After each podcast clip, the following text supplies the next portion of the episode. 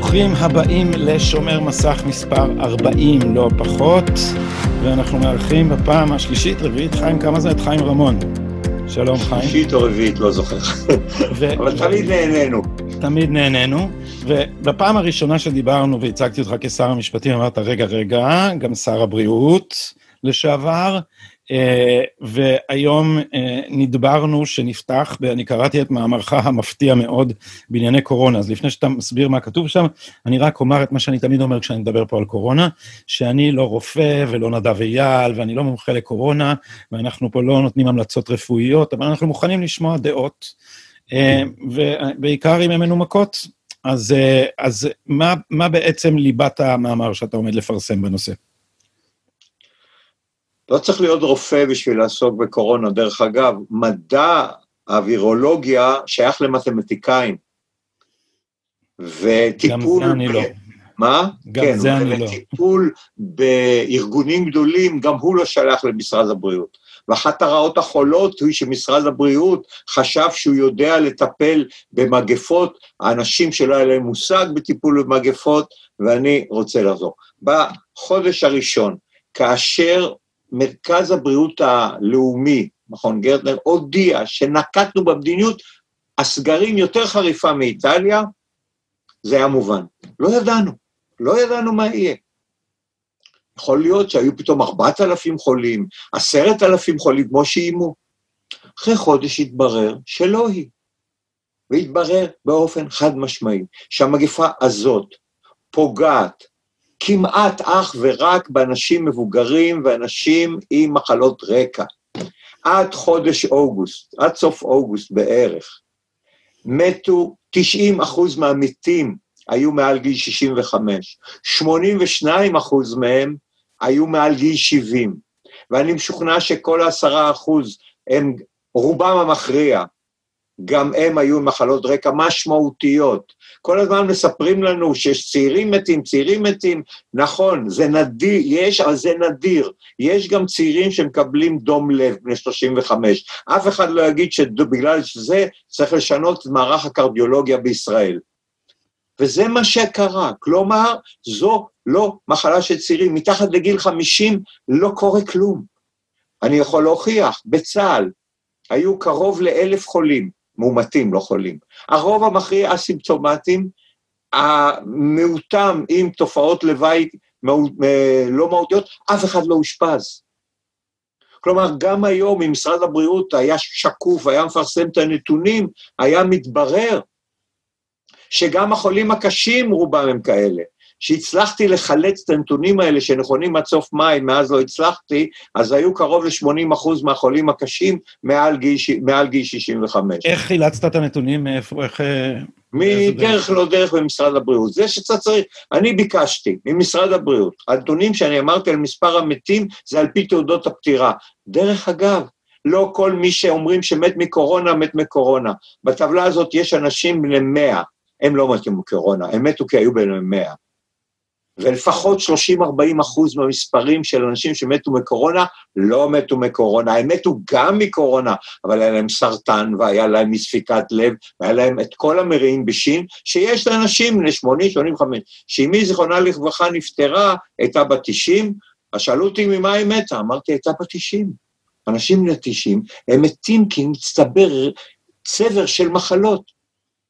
ולכן המציאות הזאת היא ת, תגידו, תנו עובדות. אני לא מאמין לכם בגרוש. לא נותנים עובדות.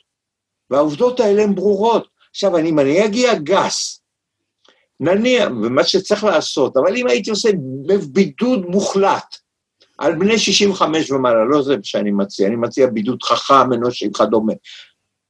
לא היה קורה כלום, היו מפסיקים. תראה, בבתי אבות של עשירים כמובן, בגל הראשון, כאשר בודדו את הזקנים, אף אחד משם לא חלה בקורונה, אף אחד לא מת. כי הבידוד מלא. אבל אלה נתונים ברורים. עכשיו, הסגר הוא אסון קודם כל מבחינה בריאותית. אתה יודע מה קרה בעקבות הסגר הראשון, שעד עכשיו אנחנו אוכלים אותו? מה? הייתה ירידה דרמטית במספר הצנתורים. היה מחקר ששעה, שעה בממוצע הגיעו חולים עם התקפי לב, במקום בשלוש שעות, ארבע שלוש. בהתקף לב, שעה היא ההבדל בין חיים ומוות. עכשיו נלך לדברים... אה, כי זה מה, חול... כי כל המערך נעשה יותר מסורבל? כי, כל כי... המ... כי לא, כי בגלל הפאניקה, הרי הם עושים פאניקה. הרי לכל זוג הורים שיש ילדים, הם בטוחים שאם יהיו חולים בקורונה, הם עלולים חס וחלילה למות. דברי הבל. אף ילד לא, לא הגיע לבית חולים. ב, אם יש אחד זה נדיר. לא יודע, אנחנו, אני, אני זוכר שילדיי היו חולים בשפעת. היו באים הביתה, היו שמים אותם, היו חולים, היינו שמים אותם בחדר, השתדלנו שלא יהיו שם ילדים אחרים, הילדה השנייה, עשינו להם אוכל בכלים נפרדים, ודאגנו לשמור על מרחק מהם. אבל אף אחד לא הכניס לבידוד את בית הספר שלהם. זה לא עוזר. עכשיו יש בחורי הישיבות, מה שעושים לחרדים זה פשוט נורא, טרף קל. יש ישיבות שיש שם רק בחורים צעירים, אומרים שחצי מהמאומתים הם נמצאים באותן ישיבות. הם לא יוצאים משם עד, עד, עד אחרי יום כיפור. זה נהדר, זה מלונית למעשה. שידבקו, הכל, לא קורה להם כלום. והם לא יחזירו את זה הביתה אחר כך? הם לא, הם לא, לא, לא הם, א', הם לא חוזרים הביתה. הם לא חוזרים עד, או הם כבר, הם כבר יחלימו. זה עוד שבועיים, שלושה, עד אחרי יום כיפור, הם לא מגיעים הביתה מאותן ישיבות. אבל גם כן הטענה, ילדים, הם נכון, הם לא, אבל הם ידביקו את ההורים. אז אם ההורים שלהם צעירים עד גיל 50-60, גם להורים לא יקרה כלום. ומעבר לזה, בבקשה, משפחות לא להיות במגע עם אנשים מבוגרים. אנשים בני 65, הנכדים, הילדים, אנא, שמרו מרחק, תבואו, תהיו לא שני מטר, שישה מטר, תהיו מאוד מאוד זהירים, אל תיגעו אחד בשני, תשמרו על ההורים, כי רק הם עלולים, כי באמת, אדם מעל גיל 70, בעיקר אם יש לו מחלות רקע, יש לו סיכוי של 25 אחוז למות. אז תשמרו עליהם. אבל למה להרוג את המשק? למה להרוג משפחות? עכשיו, אני מדבר על הבריאות, מה זה עשה. בנושא, אני אתן דוגמא, נתון שהגיע אליי, פשוט פורסם לאחרונה. נשים בהיריון ואחרי לידה, מספר הדיכאונות המשמעותיות עלה פי שניים, וחלק מהם לקו בחרדות קשות הרבה יותר מאשר לפני. זה דברים נוראים מה שקורים בכל המערכות. ילדים לא חוסנו.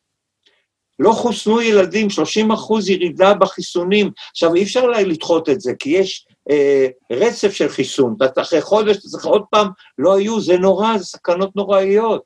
זה דברים שפוגעים בבריאות. הנתון הכי מעניין שהיה בטיוטת המאמר שלך שקראתי, איפה עומד להתפרסם? מחר בארץ. לידך. אז יצא יחד איתן, יחד עם, ה, יחד עם הפודקאסט הזה.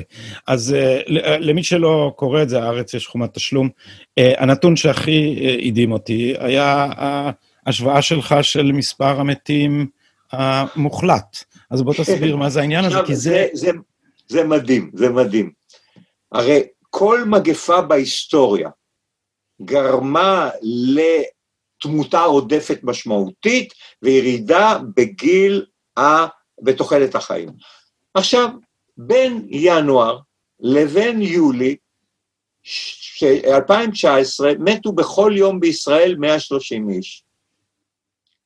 בינואר-יולי 2020 מתו, כמה לדעתך? אתה קראת? 130 איש. כלומר, זו המגפה הכי, הכי לא פוג... אני לא מזלזל בה, שתבינו, אבל היא הכי פחות פוגעת. והגיל נשאר אותו דבר, כ-81. אבל הנתון הזה יוצר את הרושם שלא קרה כלום. לא קרה כלום עם קורונה, בלי לא, קורונה. לא, לא, קרה איום ונורא, כי אנחנו ניסע את התוצאות, ולא דיברנו על התוצאות הכלכליות של, הסגר שעשה.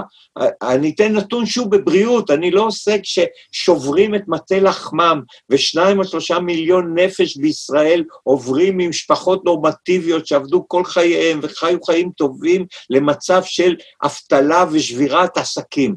אני בא ואומר, יש מחקרים, כל עשרה אחוז, כל עשרה אחוז, אבטלה גורם לעוד אחוז מקרי מוות. כלומר, התחל... המקרי המוות גדלים. בישראל מתים בערך 45 אלף איש בשנה, כלומר האבטלה תגרום לכך ש-450 איש ימותו כתוצאה מהצעדים הכלכליים, והם לא מבוגרים מאוד, הם אנשים בדרך כלל בגיל הביניים, צעירים, עם בעלי משפחות, והם ישלמו את מחיר האיוולת של זו, והסגר לא עוזר. אז אומרים לי, מה אתה מדבר? תראה מה קרה בשוודיה. אז בואו, אתה זוכר שלפני כמה ימים אה, אה, חגגו התקשורת שהיא, המוד, שהיא הדבר הכי נורא בכל העניין הזה. אני ראיתי באחד התקשורת. ה... אה, התקשורת, כן. בוא, אני, אני אתקן אותך. באחד... גם בעניין הזה היא הדבר הכי... גם בעניין הזה. אז ראיתי באחד מהערוצים, נדמה לי ערוץ 11, באמת כתבה, באמת קשה. שלושה אנשים, הטרגדיה ששלושה אנשים מתו, מתו מקורונה. שניים מהם היו מעל גיל 70 או סביב הגיל 70. אתה יודע איזה טרגדיות של מוות יש כל יום בין המאה ה-30? הרבה יותר. אף אחד לא כותב על זה, בצדק. לעתים רחוקות כותבים. אבל שוב, התקשורת, בעיקר התקשורת, זה הכל בשביל הרייטינג. מספרת לנו חגיגה שאנחנו מקום ראשון במספר המאומתים. בדרך כלל הם גם אומרים מספר החולים. הם לא חולים, הם מאומתים, רובם הם אסימפטומטיים. אוקיי. נדמה לי זה היה קרוב ל-200 אה, למיליון נפש. הלך עבדך, הלך בכל הטבלה. פתאום אני רואה להפתעתי למטה שוודיה. אמרתי, שוודיה? המושמצת? שוודיה? ואז התברר ששם, לא תאמין, יש 13.2 מאומתים למיליון נפש. הסתכלתי חודשיים קודם, היו שם 100, והיא במגמת ירידה, ולא היה שם שום סגר. אז אמרו, אה, אבל שם מתו הרבה. הלכתי גם את זה לבדוק, אני עובד קשה בזה. אז בשוודיה מתים באוכלוסייה של כעשרה מיליון כ-90 אלף איש בשנה, פי שניים מישראל, למה? כי הם אוכלוסייה זקנה, אנחנו ממוצע 45, חציון 45, הם, אה, סליחה, הם 45, אנחנו 30, ומתים 90 אלף. אתה יודע, עד עכשיו מתו כ-65 אלף איש, והיה להם מחדל איום ונורא בבתי האבות. אבל עד סוף השנה, ההערכות הן שימותו שם פחות או יותר אותו דבר. גם בשוודיה לא תהיה תמותה עודפת, בלי סגרים. אז מה אתם עושים? מה אתם עושים? סגר נוסף. אני חושב שלא יצייתו. אני אזרח שומר חוק, אתה יודע, אז אני אציית. אבל כל מי שלא יציית, אני אבין אותו, אני מעז לבר, אני יודע גם להצדיק אותו. עסקים התרסקו לחלוטין, הפשטו רגל. מה זה סוגרים את בתי המלון? אין, אין להם תקומה. אפשר להפוך, אפשר, אפשר להרוס אותם, כבר אין, אין, אין טעם. אז, וכל אז הדברים... המלצה בעקיפין לא, לא לציית לסגר? חס וחלילה, אני, אני לא קורא למרד וכדומה, אני רק אומר, ואני אומר, לממשלה ולעומד בראשה, שמנהיגים את מצעד האיוולת שמונהג, שמגיע מהבירוקרטיה של משרד הבריאות והמבירוקרטיה של משרד האוצר, ואתה תהיה חייב לתת לי איזה מילה על שאול מרידור, כי זה יוביל אותנו oh, גם yeah. לחברים האחרים. אז הוא בא, והם לא נותנים נתונים, והם גורמים לממשלה להיות בפאניקה, ובראשה ראש הממשלה לצערי. ואני אומר לכם, תנו נתונים, אל תעשו סגר, תרחיקו ותבודדו את המבוגרים בלבד, ותנו לכל השאר לחיות את חיים נורמליים. שמי, אסור להתקהל במקומות סגורים. אני לא מבין למה החרדים לא מכשירים מקומות תפילה מחוץ לבתי הכנסת, ושם הם יוכלו לעשות תפילות גדולות והמוניות. אני אומר, אה, צריך לשמור על מסכה וצריך לשמור על כל הדברים האלה. אני לא נגד, אני לא מכחיש קורונה, אבל כל האלה שתומכי הסגר מכחישים את התוצאות ההרסניות, הן לבריאות העם והן לבריאות הכלכלית של התושבים. ובלי uh, שאול מרידור אנחנו לא נסיים את הפרק הזה. בבקשה. אתה זוכר שלפני כעשרה ימים היה בכי ונהי, נפלה עטרת ראשנו. שאול מרידור התפטר. אני, אה, יש לי תיק אה, מניות קטן, צלצלתי לברוקר שלי, אמרתי לו, אולי נמכור את המניות, כבר אין, אין מרידור, אין תקווה, אין, לא יקרה. שום דבר, איום ונורא, דאבל ספרד, בעיתונים, פתחו אולפנים, מרידור איננו, כמובן מקצועית. ואז, אה, שלשום נדמה לי, כבר האירועים רודפים אחד את השני, מתפרסמים נתונים. ובנתונים האלה מתברר שבהנהגת המרידורים, ישראל היא המדינה היחידה בעולם שקפצה את ידה וניהלה מדיניות תקציבית מצמצמת, שגם מה שהממשלה החליטה כבר, הבירוקרטיה מנעה, ובוצעו פחות מ-40 אחוז מכל הדברים שהממשלה החליטה עליהם. מי מנע את זה? הבירוקרטיה. מי זה הבירוקרטיה? דן מרידור. אבל נגמר שהכל זה בעד ביבי, נגד ביבי, גם אלה שתומכים ברחבה תקציבית, שזה מה שעשו בכל העולם. שפכו כסף בלי הכרה. תראה מה קרה כתוצאה מכך, איטליה, כולם מתאוששות. אבל מה?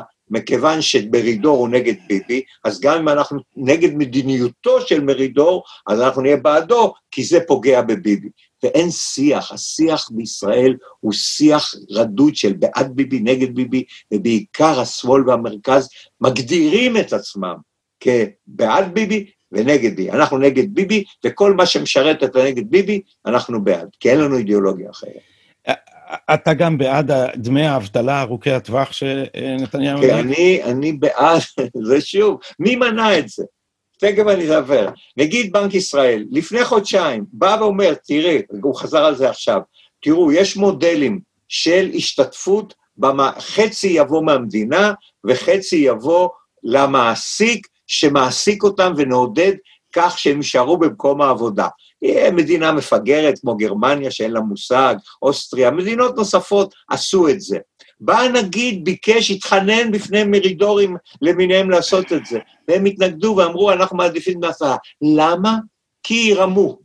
ומכיוון שבישראל אתה רמאי עד שלא הוכחת ההפך, ואי אפשר להוכיח ההפך, אז לא עושים את זה. בכל העולם אומרים, אתם אנשים ישרים, וקודם תקבלו את הכסף, ואם נתפוס אתכם מרמים, נטפל בכם. אבל קודם כל נניע את הכלכלה.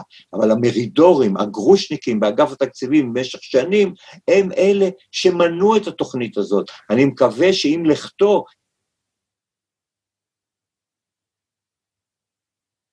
של, של uh, תשלום חצי שכר מהמדינה וחצי שכר מהמעסיק, לפחות לתקופה הקרובה. ואם יעשו סגר, גם זה לא יעזור והלך עלינו, אנחנו נתרסק כלכלית לשנים, לשנים. אה, אז זה מוליך אותנו יפה לעניין אה, שלטון הפקידים באופן כללי, ואנחנו רק כמה ימים אחרי החשיפה של עמית סגל, שיש לה כל מיני הסתעפויות, אבל הדבר שאני חושב גרם את הזעזוע הגדול, היה שפרקליט המדינה אה, פחות או יותר אמר שאנחנו נכסה על פשעי, אה, אה, או על, איך הוא קרא לזה, ההתנהגות השערורייתית של המפכ"ל, כי די לחכימה ברמיזה, אנחנו לא יכולים, זה לא זמן לערער את הביטחון במשטרה. אה, ואני אני אגיד לך, כי אני, אני בוויכוח הזה הרבה זמן, ו, ו, ובאמת, כמו שאתה אומר, זה הכל, כל מה שאתה אומר, אומר לך, זה כן ביבי, זה לא ביבי, זה כאילו לא, אי אפשר להתקדם מעבר לשאלה הזאת.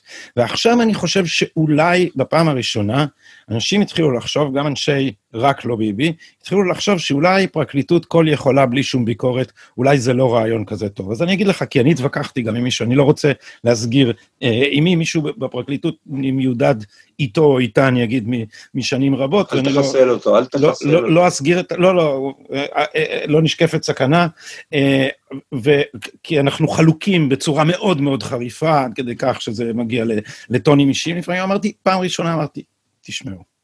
זה, אז, אז עכשיו זה לא משנה אה, מי צודק.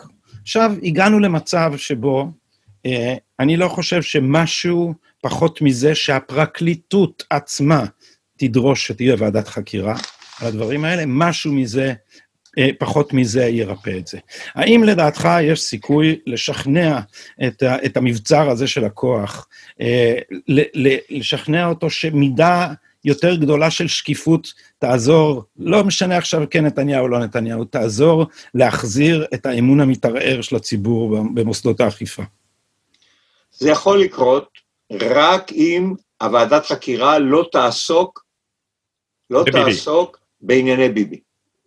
עכשיו אני רוצה, אתה לא, אתם לא תמנע ממני בתענוג לעסוק בשי ניצן השקרן. לא אני אמרתי את זה, הילה גרסל אמר. ועכשיו, בשעה שאנחנו מדברים, הוא יושב ומשקר ללא בושה, אל, ומתראיין כמובן אצל אחד מדוברי הפרקליטות, הוא לא התראיין אצל עמית סגל, ומספר שקרים, שקרים בוטים, ולכן אני רוצה לטפל בו בכמה דקות, ואני בטוח שאתה תהנה. מה למעשה הוא בא ואומר? אני לא אמרתי שאבו קיליה, אבו... אני גם לא, אני גם... לא, לא, לא, אני חייב להגיד את שמו כמו שצריך. נו. אה, סליחה, כבר אני מוצא את זה, זה ייקח שנייה, כי זה, הוא ראוי, שאבו אל-קיליאן. כן. לא מחבל. הוא ידע, שי ניצן, מה זה חשוב מה ביבי ידע? לא ידע, מי אתה שתעסק עם ביבי? הוא ידע כבר שנתיים שהוא לא מחבל. אבל, איך אתה אמרת? אם הוא יגיד שהוא לא מחבל, זה עלול לעשות טוב למי שרוצה ברעת המערכת. כלומר, כל דבר, והחזק, ושותפו, מומו למברגר, היחד, היחד והיחיד שיכול להיות פרקליט מדינה, הוא אמר, מסיבות מובנות, אנחנו לא רצינו לעשות את זה. מומי, נדמה לי, כי כן. זה יכול לעשות טוב לנתניהו. איך זה יכול לעשות טוב לנתניהו? אומר השקרן הזה, שי ניצן, אני, איך זה קשור לנתניהו? קשור גם קשור. כי פגיעה באמינותו של המפכ"ל אלשיך מביאה, היא עושה טוב לנתניהו. זה הרי ברור. והוא לא רצה שתיפגע אמינותו של אלשיך, גם במחיר שעוד שנתיים לאחר מכן לא תקבע הפרקליטות שאבו קיליאן איננו, איננו מחבל. זהו, אבל זה חלק קטן ממעלליו של... האיש קבע דוד רוזן, נציב שירות, נציב פיקוח על הפרקליטות, שהוא בלם חקירה של מפכ"ל המשטרה הקודם דנינו, שעכשיו פתחו עוד פעם את החקירה על אה, הסתרת ראיות, כי אחד הטיעונים שלו היה, אני עסוק בתיקי נתניהו, אין לי זמן. בלם, שערורייה, היה חשוד בעבירות פליליות אה, מפכ"ל המשטרה, של ניהול מערכת יחסים עם אה, מישהי שהייתה כפופה לו, לכאורה, אני לא נכנס לזה. מי מנע, מי מנע את ועדת החקירה על רות דוד, שזה הדבר הכי שערורייתי? וכולם יודעים שמה, למה... אז, אז בוא, אני רוצה להגיד לך משהו, כי אני, אני צפיתי בריאיון עם דני קושמרו, והיה שם דבר ממש מהמם ששי ניצן אמר. דני קושמרו שאל אותו, מה עם רות דוד? אמר לו, אמר לו שי ניצן, בוא אני אגלה לך משהו. היא עומדת למשפט. מה זאת אומרת? סתם מבלבלים את המוח. עכשיו, כל מי ש... אני, אני נדהם ש, שקושמרו לא שאל אותו עוד שאלה, הרי על מה היא עומדת למשפט? הרי מה עושים? הרי לקחו את העניין עם, עם רונאל פישר. היה את כל הפרשה, כנראה השחיתות הכי גדולה שהייתה במדינת ישראל, פרשת רשות לא, המיסים. את הדבר הזה, חיים, רק שצופינו לא, לא, צופינו לא בטוח יודעים אה, אה, כמוך את הפרטים, אבל הגיעו הגיעה חבורה שלמה של אנשים, whistleblowers, שלחשוף שחיתות ברשות המיסים. רות דוד קברה את הדבר הזה במשך סוף שבוע אחד. עגלה שלמה של קלסרים שרפה את התיקים. ואחר כך, ואחר כך השמידו את הראיות של האופן שבו התקבלו ההחלטות. והאנשים האלה אומרים לנו את זה. אתה רואה כמה האיש הזה שקרן, מה שאתה אמרת? הרי היא עומדת לדין על דברים שנעשו אחרי שהיא הייתה בפרקליטות. אבל אם ההאשמות נכונות, ואני פשוט תסלח לי, כי אני מזה לא מסוגל להירגע.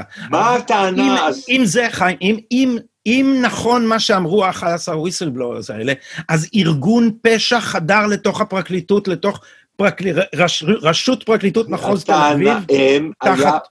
יש דרישה לחקור את התנהלותה בזמן שהייתה פרקליטה. אז אומרים בפרקליטות, לא, כל עוד הייתה פרקליטת אה, מחוז, היא הייתה נפלאה, היא הייתה אישה זכה וברה, ורק היא, היא נהייתה מושחתת לאחר מכן. זה מה שהם באים ואומרים, ובאים והם מבקשים, תחקרו את העניין, ויש, אתה נתת דוגמה, יש, מי מנע את זה? שי ניצן, למה הוא מנע? לא כי הם דואגים ל...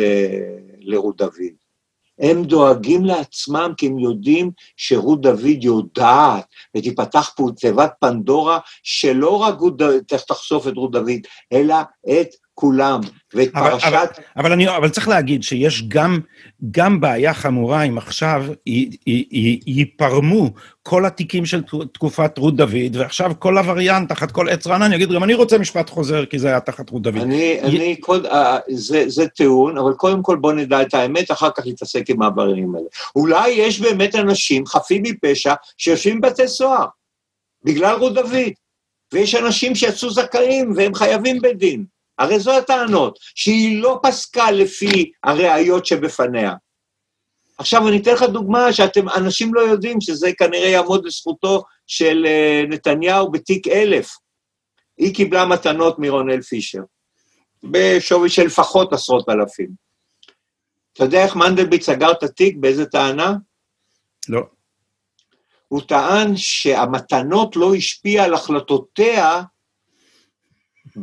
בעת שהיא קיבלה אותם. עכשיו, כל מה שביבי צריך להוכיח בתיק אלף, שהמתנות שהוא קיבל לא השפיעו על החלטותיו. זה התקדים, זה לא יאומן. אבל אני חושב שיותר טוב מאשר אתה ואני נדבר על הפרקליטות. אני חושב שאנחנו צריכים, בסוף יהיה לי מסקנות. מה אמרו על הפרקליטות אנשים שהם לא ביבי, והם לא על יד, והם לא אפילו בסביבה? אז חוץ ממה שאמרה אה, גרסטל על אה, על... אה, על שי ניצן. שי ניצן, שהוא שקרן ולא ראוי לתפקיד פרקליט מדינה. היא אמרה, היא הייתה 26 שנה בבית משפט, אני הצעתי אותה על בית משפט עליון, היא סירבה. והייתה נשיאת בית משפט אה, מרכז בהתנגדות של מערכת המשפט. והיא אמרה, ההתנפסות של בועה שחייתי בה 26 שנים, הפרקליטות היא גוף שיש בה משהו חולה, גם ברמה הניהולית וגם ברמה הערכית. דוד רוזן הוציא דוח של קרוב ל-70 תיקים שהיו בהם תלונות, והוא קבע שהיו בתיקים האלה העלמת ראיות ותפירת תיקים. שום דבר לא קרה, בקושי הצליחו. השופט שלי טימן טען שגם עליו ניסו לתפור תיק, והוא אומר שיש אמביציה להשיג הרשעה בכל מחיר שלעיתים מצליחה. אמנון רובינשטיין, פרופסור, לפרקליטות יש סמכות שאין באף מדינה אחרת. כוח מוחלט בלי הגבלה הוא אויב שלטון החוק. ונגיע למני מזוז, עוד לפני שהוא אה, אה, שינה אורו. מצאתי בפרקליטות ב-2003 מדיניות של סימון מטרות, במרכאות תפירת תיקים וגיוס עמדות, ששואלים למה אף אחד לא קם, כי אין אומץ, כי מגייסים את כל העמדות, מני מזוז. היה יועץ משפטי, שופט בית משפט עליון. עכשיו אנחנו נבוא למנדלבליט, שהיה, מס... מה הוא היה? מס... באלפיים... מנדלבליט מהדורת מזכיר המדינה, מזכיר הממשלה. מה הוא אמר? גורמי החקירה ב-2015, לא מזמן, הפרו את הוראות החוק האלמנטריות ביותר, שוודאי ידועות להם היטב, וכי מדובר בהתנהלות שערורייתית. הוא אמר את זה על הפרקליטות, אותם אלה שנמצאים היום. נדמה לי ששי ניצן אז היה פרקליט מדינה. רות גביזון, זכרה לברכה. מה שמטריד הוא התחושה שיש במערכת אלמנט של רדיפה. ואני אקנח בפרופסור מאונטנר, הפרקליטות היא הכי בעייתית במערכת המשפט. גוף זה פועל בתרבות ארגונית קלוקלת. צריך להקים ועדת חקירה ממלכתית מה קורה בפרקליטות. להם אי אפשר לומר שהם חיים רמון, שהוא רוצה לנקום, או, או גיא טאוב, שהוא כבר ידוע, וקרה לו משהו, איך אומרים, הוא השתגע. מה קרה לגדי טאוב? מה קרה לגדי טאוב? עליי אומרים, טוב, הוא נוקם, הוא זה. לי לא אכפת להם, באמת להגיד, לכל הזה, שלושה שופטים, שלושה, אומרים, חקרו, ואומרים, הייתה רשלנות ממש... אה, רבתי, רשלנות שעולה על ידי זדון, רשלנות ממשית, והתובעת, אותה רות דוד, אמרה, זה היה זוועה שלא העברנו את החומר. בכל מדינה מתוקנת, התיק הזה לא היה קיים כבר, אבל רק אצלנו זה אני נוקם. הסדר היה הפוך, דרך אגב. אני באתי לעשות את המהפכה, והם אמרו לי, דינך יהיה כדין, אה, כדין אה, אה, כדין ריבלין, אה, ורפול, ונאמן וכולי וכולי, ותקצר העירייה, ואיך אמר רובי ריבלין, שלישי לשישי 2003, הוא הראשון שנתן בהם סימנים, ואמר, זה לא שלטון החוק, זה שלטון כנופיית החוק. זה כנופיית שלטון החוק. שלטון החוק, זה הוא אמר. ולכן, בריאיון ולכן אין שביט. מנוס, אני אגיד לך מה צריך כן. לעשות. כי כדי ש... כמו שאמרתי בעניין של הקורונה, אני לא.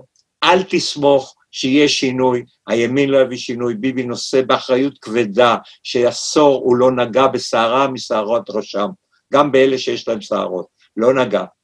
ורק כשזה האש לכחה את שולי גלימתו, הוא התחיל להתעמת איתם, וגם כן לא עשה כלום. אבל אז זה ו- גם נהיה, אבל אז זה גם נהיה מלכודת, מפני שאומרים אתה מתעמת איתם, כי אתה רוצה להציל את אה, עצמך. נכון. נכון, זה נהיה מלכודת, אבל אני, יש לי הצעה לכם.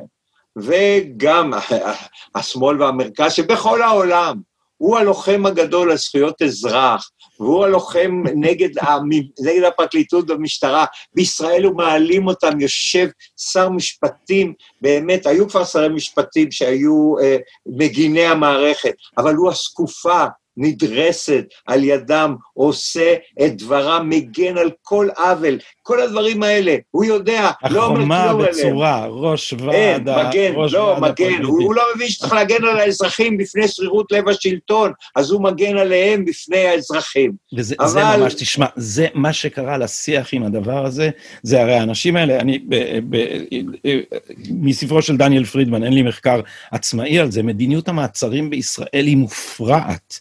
כמות המעצרים שהמשטרה משתמשת בהם, היא, זו ההפרה הסיטונאית האדירה אני- ביותר אני- של אתה- זכויות אדם, של זכויות אדם, ואנשים שמדברים בשם זכויות אדם, זה לא אכפת להם. זה פשוט עובר לידם, אתה רואה בוס אז אני, אני סנג'רו מוכרח לספר כותב לך לבדו סיפור בישראל היום. שצייצתי עליו ודיברתי עליו ברדיו. לפני שנה, אתה מוכרח לתת את זה לזכרו של דני כץ. לפני שנה, כותרות העיתונים, שבעה שנ... שבע שנים של שחיתות. בכיר בירושלים, שיחד, כתבו את שמו, אני לא אחזור, שיחד בעשרות אלפי כרטיסים לקידום אינטרסים אישיים. מיש, הוא נתן הקלות למשפחתו באיזה בניין והרסו מבנה לשימור. מביאים אותם אזוקים לבית המשפט, מוציאים אותם אזוקים בידיים וברגליים. למחרת חוקרים את הבכיר,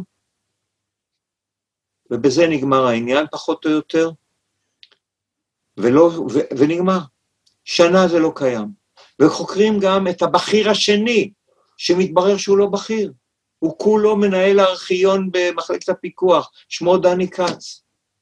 ודני כץ לא עמד, לא יכול היה לעמוד בטירוף הזה, בסבל הזה, והתאבד. בן 37 במותו, אישה ושני ילדים, דיברתי עם האלמנה, דיבר, פשוט בכיתי. בכיתי. אחרי שנה סגרה המשטרה את התיקים בכל דממה דקה, ואותם כלי התקשורת שעידדו את הודעות המשטרה, נדמו, חוץ ממקו, ממקומון ירושלמי בידיעה קטנה ואתר חדשות בירושלים. אף אחד לא היה אכפת לו.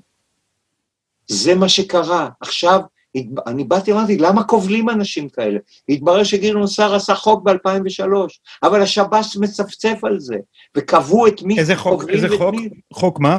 חוק בעניין כבילה, מתי כובלים אנשים באזיקים. זה לא מעניין אף אחד.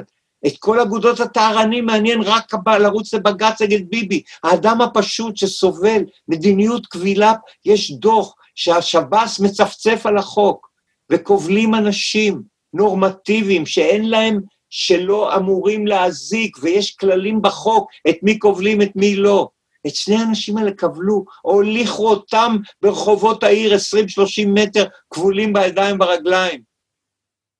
וזה לא מעניין, לא את זכויות אדם, אמרתי, ונשארים תיקים פתוחים, אמרתי לאחד מאנשי מרץ, איפה אתם? שולה אלוני מסתפחת בקברה, היא הקימה את העמותה, את המפלגה הזאת, כמפלגת זכויות האזרח, לא מפלגת המלחמה בביבי. לא במפלגה שאתם תלכו עם המושחת הכי גדול ברק נגד, ותעיזו לדבר נגד שחיתות, פסלתם עצמכם. ברק, אתה מתכוון ברק אהוד. ברק אהוד, מלדון, מלהגיד מילה על ביבי בנושא שחיתות. כי איך אמר שמעון שבס, כי ליד, uh, ברק הוא כייס קטן. ולכן, אבל ברק עכשיו הוא אביר הדגלים השחורים. כן, רק בישראל, רק בישראל יכול אדם שהוא, אני לא, אני לא רוצה להיכנס, אני קובע, אדם במערכת הפוליטית הכי מושחת שהיה אי פעם, מכל בחינה. והאיש הזה הוא, זה בערך כמו שאל קפונה יממן את המערכה נגד, ה, נגד, נגד אה, הפשע המאורגן ונגד המאפיה. זה בערך אותו דבר. רק בישראל, ורק השמאל, הוא לא פסול. לא היה פסול על ידי כחול לבן, לא, מרץ הלכה איתו ברשימה, הכל בסדר. אומרים, אבל הוא לא ראש ממשלה, אבל הוא רצה להיות ראש ממשלה, מה זה חשוב? אתם נגד שחיתות, אז אתם נגד שחיתות נקודה, וכל מי שמושחת, אל תלכו איתו. יש לכם אנשים שפוסלים אותי כי עברתי עבירה לפני עשר שנים שבית המשפט העליון ללא קלון קבע שאני אדם שאין בו פגם מוסרי מובנה. זה לא מעניין אתכם, כי זה בית המשפט העליון הוא רק כאשר הוא משרת אתכם, מה שקובעים לגביי, אז זה לא. אבל אני פסול, והם, והוא המושחת הזה, אז, הוא אז בסדר. אז, אז הנה, כך הגענו עד הלום, כאשר בית המשפט נהיה פוליטי. אז זה מה שקרה לאמון הציבור, אבל אני רוצה, חיים, יש לנו עוד, אה, עוד אה, מערכה אחת בשיחה הזאת שאני, שאני לא רוצה לוותר עליה, כי בעיניי הדבר הכי מפחיד והכי מוזר שקרה, זה מנדלבליט. יש פה, קודם כל, צריך להגיד, תפקיד היועץ המשפטי לממשלה, זה תפקיד שעליו כתב פרופסור שלמה אבינרי, שאין בכל העולם הדמוקרטי אף ריכוז כזה של סמכות, כולל לא נשיא ארצות הברית. למה הכי חזק? הוא קבע שהוא האדם הכי חזק בעולם, יותר חזק מנשיא ארצות הברית, יותר חזק מראש ממשלת בריטניה, יותר חזק מנשיא צרפת, אני מצטט. צריך ביחס למדינתו. והוא אפילו לא נבחר. והוא אפילו לא נבחר. אז עכשיו נוסף לזה, מנדלבליט החליט אה, בהחלטה חד צדדית שהוא גם פרקליט המדינה. זאת אומרת, הבן אדם היחיד שעוד היה יכול אולי במקרה של עבירה להגיש כתב אישום נגד מנדלבליט, עכשיו גם הוא מנדלבליט. וכל העסק הזה, אה, עכשיו, אני לא יודע אם ראית, כנרת בראשי הגישה אה, עתירה כן. לבג"ץ בעניין ההקלטות מפרשת אשכנז, קוראים לזה פרשת הרפז למרבה נוחותם, אבל זה פרשת אשכנזי מנדלבליט. אז עכשיו, נכון. זה קרה פה, אני דיבר, אמר לי מישהו, אני לא רוצה לצטט אותו בלי, בלי רשותו, אבל אמר לי, תשמע, הוא בא מהפרקליטות של הצבא, ושם זה, שפת החוק, זה כאילו, בסוף יש דרגות. וזה אנשים כוחניים בלי שום גבולות. אז איך, בוא, אחרי ששאלנו, מה קרה לגדי טאו? בוא נשאל, מה קרה למנדלבליט? הוא היה זה שאמר את הדברים החריפים האלה לפרקליטות. עכשיו הוא ממש, זה כמו, אתה יודע, הוא כמו המלכה העריצה מאליסה בארץ הפלאות, או כמו הכובען המטורף, אני לא יודע, לא יודע להחליט מה מהם, אבל אתה מסתכל, חלק, מה, חלק מההוראות שלו, כי רק בישראל היועץ המשפטי לממשלה הוא לא יועץ, הוא מפקד והוא מורה, אז חלק מההוראות שלו, כפי שיבחן, נגיד, ידידי ידידי החכם ניסים סופר במאמריו הדקדקניים, הוא אמר, זה, הוא, הוא מוציא אה, אה, כמו פסקי ההלכה שאין בהם נימוקים משפטיים. הוא כאילו קובע, זה לא יכול להיות פרקליט המדינה כי יש מניעה משפטית. מה זה מניעה משפטית? על, על איזה חוק זה, מה זה אומר? לא, זה מתחם הסבירות הוא בגודל של מומי למברגר. מתחם הסבירות הוא, הוא, הוא, הוא בדיוק כאן, אבל אז מנדלבליט יצטרך להידחף בעצמו לתוך מתחם הסבירות ולהפוך לממלא מקום ראש הממשלה. אז אני אומר לך, אם היה פה טראמפ ולא נתניהו, טראמפ היה, כמו שהוא פיטר את אה, ג'יימס קומי, היה אומר, אה, אתה עובר על החוק ותלך מכאן. כן, אני מוכרח לחזור לתחילת הדרך. ב-1993 המהפכה המשטרית של אהרן ברק בהלכת דרעי פנחסי. אבל אנחנו יודעים את דרעי פנחסי באותו מקום, באוביטור, באמרת אגב, הוא קובע שהיועץ המשפטי הוא מעל הכל. בניגוד לוועדת אגרנט ב-1961, ב-1961 ועדת אגרנט קבעה את סמכויות היועץ המשפטי. שואל דוד בן גוריון את אה, האוזנר, שהיה אז היועץ המשפטי, האם אתה חושב שמה שאתה ממליץ למש, לממשלה מחייב? אומר, חס וחלילה. אני ממליץ לכם, אבל אתם סוברנים להחליט. ומאז הפך היועץ המשפטי לאיש הכי חזק, התפקיד הכי, היחידי, אין תפקיד כזה בשום מקום, המצאה ישראלית, סטארט-אפ ישראלי שאף אחד לא קונה, והוא מצוי כל הזמן בניגוד עניינים מוחלט. נלך למנדלבליט. מנדלבליט, התובע הכללי, החליט שהוא מעמיד לדין נתניהו. אבל מנדלבליט, היועץ המשפטי, גם קובע שהנאשם נתניהו, הוא קובע איך הוא יממן את משפטו, והוא גם קובע מה הניגוד עניינים שבו הוא מצוי. כלומר, אתה, לפחות שיהיה, איך, שהצדק יקרה, תן למישהו אחר להחליט את זה. זה ניגוד עניינים מובנה במעשה של יום-יום. חייבים להפריד בין שני התפקידים האלה, בין התובע הכללי לבין היועץ המשפטי. חבל שזה לא נעשה, ניסינו. מי שמנע את זה, דרך אגב, זה שוב נתניהו. אבל מה קרה למנדלבליט? אני אגיד לך, מה שקרה למזוז. הדרך חזקה מההולך בה. וכשאתה בא למערכת הזאת, גם אם אתה בא בכוונות טובות, ואני מאמין שגם למזוז, שחשב שיש סופרים תיקים שם, הוא אמר את זה, וגם מנדלבליט שאמר את מה שאמר וידע מה קורה בפרקליטות, לאט לאט הוא נשאב פנימה, ולאט לאט הוא צריך להצדיק יותר ויותר את מה שהוא עושה, ולכן הוא הולך, ועם הרקע שלו, כמו שאתה תיארת, מקבלים שם החלטות שהוא מגבה אותן. הרי הוא אמר דברים נוראים על ההדלפות מהפרקליטות. פתאום הוא מגן על הדלפות. כל דבר שמבקשים לחקור... שלא לומר פוגש את דנה וייס ברחוב. הוא חומת המגן, כמו שתיארת לגבי יוצאים שופטים, והוא מחליט לקחת על עצמו את תפריט פרקליט המדינה. ולכן יש מהפכה. אני, אני יכול לעשות פרסומת לעצמי? בבקשה. אוקיי, הספר שלך. ב-1 בנובמבר יוצא ספר שלי שנקרא נגד הרוח. מצפים ומחכים. אה, יש שם פרק אה, גם על המשפט, אבל גם אז זהו שלטון החוק, סימן שאלה, פרק ארוך וכדומה. ושם, בסוף הפרק הזה, יש כ-21 המלצות על מה צריך לעשות שר משפטים ראוי לשמו. ומכיוון שאנחנו חייבים לסיים, אני רוצה להגיע למסקנות. צריך להקים ועדת חקירה שלא תכלול את תיקי נתניהו. כדי לטפל בתיקי נתניהו צריך לחוקק במהירות בכנסת את חוק פרי העץ המורעל, שהפרקליטות וגם מנדלבליט מונע את, חיקת, את חקיקתו בחמש שנים האחרונות. פרי העץ המורעל אומר שכל הוכחה שהושגה בדרכים לא קשורות תיפסל. כל ראייה, בד... ש... שהושגה, כל ראייה שהושגה בדרכים לא קשורות תיפסל בדרכים לא קשורות, ולא לאמץ את האירופה, אנחנו לא יכולים להרשות לעצמנו בגלל המצב, לאמץ את ההלכה בצורה הקיצונית, כמו בארצות הברית, כן. בעיקר בעבירות שהן אינם רצח או דברים מהסוג הזה, וזה לחוקק מהר, זה יחול על תיקי נתניהו, שבה כל מה שהושג בדרכים לא כשרות לא יהיה קביל בבית משפט, והם לא יוכלו להשתמש בזה, ואני רוצה לסיים בזה. אתה חושב, רגע, רגע, לפני שאתה מסיים, אתה חושב שזה אפשרי? הרי יגידו, תשמע, כל כך הרבה דברים פה עם פרי העץ המורל, יגידו, בסדר, זו שיטה אחרת של נתניהו להגיד, אני מחוקק, אני מחוקק את עצמי החוצה מהתיקים שלי.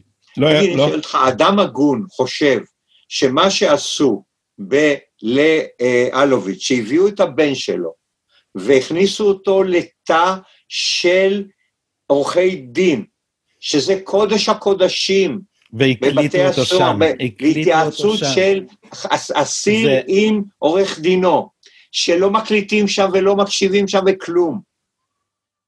אני הייתי שם במצב הזה כעורך דין בביקור אצל אהוד אולמרט בכלא. אף אחד לא התקרב אלינו.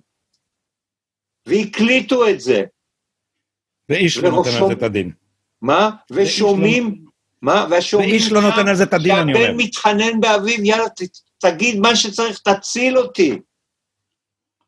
תחליף את העורך דין ותהיה עד מדינה. אף אחד לא נותן את הדין. זה בסדר להביא את זה לבית משפט, אדם הגון אחד שיגיד. או כל מה שעשו כדי שניר חפץ יהיה עד מדינה. אלה תרגילים לא לגיטימיים.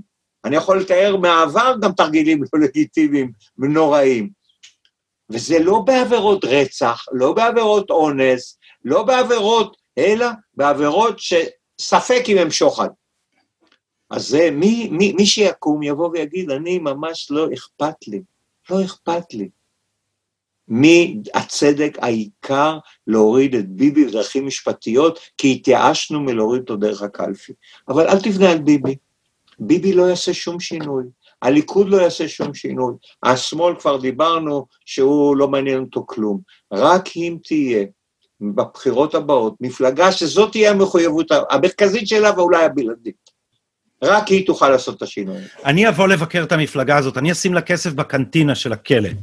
אני אומר לך, המפלגה הזאת, למה, למה? זה תהיה מפלגה של קמיקזים, של אנשים שמוכנים להתאבד, כי אם... כי uh, אם, אם, אם אה, להסתכל על ההיסטוריה דרך האספקלריה, שזה אתה, אני ואתה עכשיו תיארנו אותה, הרי כל מי שמתקרב לשם, אני לא רוצה להביא את הדוגמה הכי מפורסמת, זה שבס אמר שהוא שמע את מיכאל בן יאיר אומר, אני אדפוק את הפשיסט, ואירופה, היי, איך קרה במקרה אחר כך שיעקב נאמן, אה, הוא עף מתפקיד שר המשפטים. אז מי ילך למפלגה הזאת, חיים? מי, מי, מי מוכן להסתכן בלריב עם אנשים שאין להם accountability? אני חושב שבשנים האחרונות, וזה אה, בזכותו של ביבי, אה, אה, הם חצו גשר אחד רחוק מדי. ומה שפרסם עמית סגל ושאפו גדול, זה באמת, זה גשר אחד רחוק מדי. ואני אתן דוגמה, ב, ברוסיה הסובייטית, בברית המועצות, מי היה הכי מוגן? לא בריה. כי אי אפשר לגעת בו. סולג'ניצין, כן. כן, אי אפשר לגעת בהם. כי מגיע רגע שברור שאם השלטון נוגע בהם, זה, התק... זה התנכלות. ואותם אנשים הם חסינים, כמו בקורונה, הם לקו כבר בקורונה, הנגיף לא יתקוף אותם, לא יכול לתקוף אותם. ולכן אני, אה, אני מוכרח להיות יותר אופטימי ממך, ואני מאמין שזה אפשרי רק אם באמת נאמין ונרצה. והשאלה היא באמת הרצון האמיתי. אני יודע שזה מאוד מסוכן, מי כמוני יודע, וזה עלולים לשלם מחיר, אבל זה קריטי לעתידה של הדמוקרטיה ולזכויות הפרט של כל אחד מאיתנו. אני יודע... אומר לך שאף אחד לא יגיד שלא זה לא יקרה. כל אחד יכול ליפול למטחנה הזאת ולא לדעת את נפשו. כל פעם שאני נפגש עם אנשים ומתווכחים איתי, אני שואל, האם יש פה מישהו שהיה במגע עם המשטרה או הפרקליטות? כל מי שמרים יד, לעתים יש כאלה, כעדים, מספר סיפורי זוועה. אני מציע לך להיפגש עם איתן כבל, הוא לא בעמדות שלנו. איך התנהלה חקירת המשטרה? מה הם רצו להוציא ממנו? ואני יכול להביא לך עוד מספר אנשים. ולכן, אני יותר אופטימי ממך, ואני מאמין שזה אפשרי, ויש מספיק אנשים שיהיו אמיצים לעשות את זה. אני מקווה שזה יקרה, כי המערכת הפוליטית היום לא תעשה את זה. לא הימין, לא השמאל, כי יש להם אג'נדות נוספות חוץ מהאג'נדה הזאת. והם יקריבו את האג'נדה הזאת על האג'נדות, בשביל האג'נדות האחרות. אז זאת נימה לא רק אופטימית, אלא ממש חגיגית לסיים בחיים. אה, אה, בואו נקבע לעצמנו כבר, אנחנו עושים את זה בערך אחת לחודש, שזה נראה לי מינון, מינון אה, מצוין. בכל פעם שתוקפים אותי געגועים, אז אני יוצא את אני פה. וזה, וזה תענוג גם הפעם. ואנחנו נעשה, אני, גם מהדורה מיוחדת לכבוד הספר, שקטעים ממנו, ב-1 בנובמבר הוא בחנויות הספרים. ושמו נגד הרוח. אז... אה, כל מה אה, שדיברנו עכשיו היה נגד הרוח. אז, אה, אז בקרוב נראה את הספר, ובסוף הסרטונים האלה אני אומר עכשיו בכל פעם שאם נהנתם אתם מוזמנים לעשות מינוי לערוץ. זה חינם, ותודה לאתר חדשות המשק שמארח אותנו. אני עשיתי. ותודה לחיים רמון שהתארח פה פעם שלישית או רביעית. תודה לך, והיה לי עונג, עונג רב. תודה רבה, וערב טוב.